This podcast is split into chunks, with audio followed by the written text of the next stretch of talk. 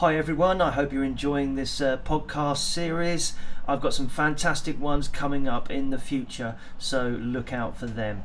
Today, I'm going to talk a little bit about character creation. Um, from the initial thought about the character through to how the character may dress, how they may walk, how they may stand, and how they can be performed on stage so they are a believable person. Now, when I first start looking at a character that I'm going to play on stage, I start to think about who they are, what their name is. That's if they're not a named character. And if they're not, I give them a name. Where they come from, what accent they may have, well, what area of the country they are from. Is it a low class area? Is it a high class area? And start to think about all those sort of specifics um, without putting an accent on it just yet. So keep that on the back burner. Um, what I do first of all, I look at something called referencing. Now, referencing, whether you've heard of it and maybe in a different way, is what I call when somebody is referring to your character when you're off stage. So, for example, they may say your character Steve, he's he's loud and boisterous and really annoying. I can't stand him.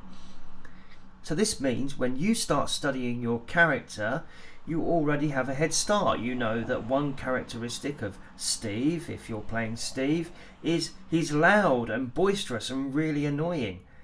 Yet you haven't even said a word.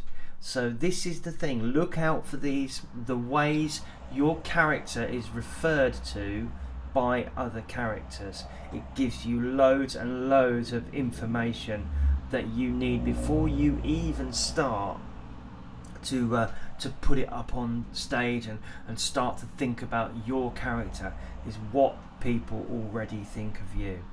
Um, and this all goes towards um, creating a, a believable character. And as I said before, it's not widely done, so maybe it's a little secret for you. So the next thing is where am I from?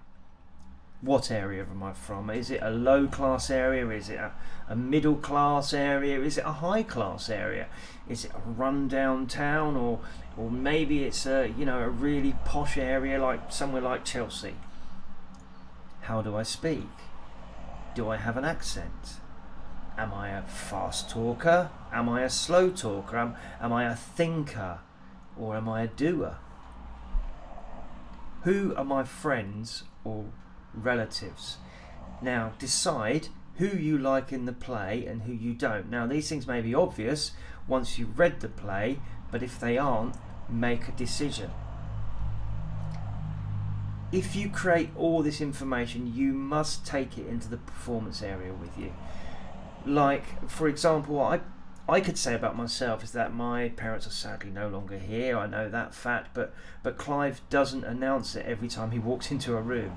He knows it, he carries it with him, but it's not necessarily something people know unless they know me or unless they ask for it, yet I still carry it with me. So decide those things about your character, but it doesn't necessarily mean you have to say them.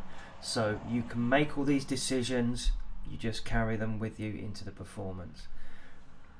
So, what do I know about the, the people that I'm in the play with or in the show with, in the series with? Are they uh, the protagonist? Are they a comedy foil? Are they a, a side character, a lead character? Now, all these things are interesting and you need to know them, but don't devalue them thinking that maybe, oh, I'm only a small character, I only have a small bit of uh, bit to do in the play. You still have the same amount of research to do as much as the bigger characters because you're still a person. That person is still alive and on stage. And I've got a great belief that if you're on stage, then you have a life.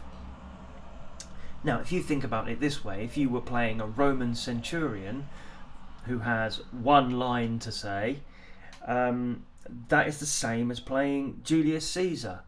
You still have a life. Your Roman centurion has a life, he has a family, he has he may have children, he may not have children, he has all these things, or there as much information as playing Julius Caesar. So don't ever think when you're playing just a small character, you don't have to do as much research. You have to do as much research as anybody who is playing a lead. How do I walk? Um, I start to think about what sort of shoes they'd wear. Uh, if I'm rehearsing a play where the character is a bit more upmarket, I'll probably wear a nice pair of shoes while I rehearse because that is what they would wear. If I was playing a more casual character, I'd probably wear trainers because trainers then bring you, uh, make you a little bit more, more casual, a little bit more, sometimes a little bit more slovenly. Um, but it depends how you wear them. For for ladies, you might want, to wear heels if you're playing a powerful woman. You might want to wear um, a smaller heel if you're playing somebody who's a little bit less powerful. So then now you can look at um, how they would walk. Are they fast walking person? Are they a slow walking person? Are they a powerful person? Are they a lower class person? All these things can help you to start to develop the, the character without you even saying a word. Um, I used to do an exercise with uh, when I used to work with children where I would get them to walk around the room and I'd say to them now play uh, play somebody that is frightened now play somebody that's scared now play somebody that's really happy now play somebody that's um, that's a little bit worried all these things can affect the way you walk and the way you uh, way your character comes across before even saying a line. So these are really, really good things to look at. Now you might think, oh well, I, I don't do any of that, and and that's fine. But all these ideas are just to give you a bit of background as how to create a character and how to form that character so that character is totally believable and everybody buys into the fact that you are the person. I'll give you a very quick example. Uh, I played the Major General in a performance of Pirates of Penzance recently. Now, my Major General was a bit of a blustery old fool. He, he was always surrounded by his doting daughters who looked after him, but he was a bit of a blundering idiot. I decided that he should have a little bit of a shuffle when he walked. His legs were not as young as before, and so he wasn't a fast walker. He was more of a bit of a shuffler, and so when he was on stage, he shuffled around the stage and I found that added a lot to his character before he'd even said anything. People could form an opinion about his character. Um, again, these are things that you might want to, to look at that really help you to start forming a character before you've even said any lines. Now, I can feel this podcast might go on a little bit longer. So what I'm going to do, I'm actually going to break it here. So this gives you some things to think about. So these are the things to think about before you go into performance, before you go into start looking at the character character's words.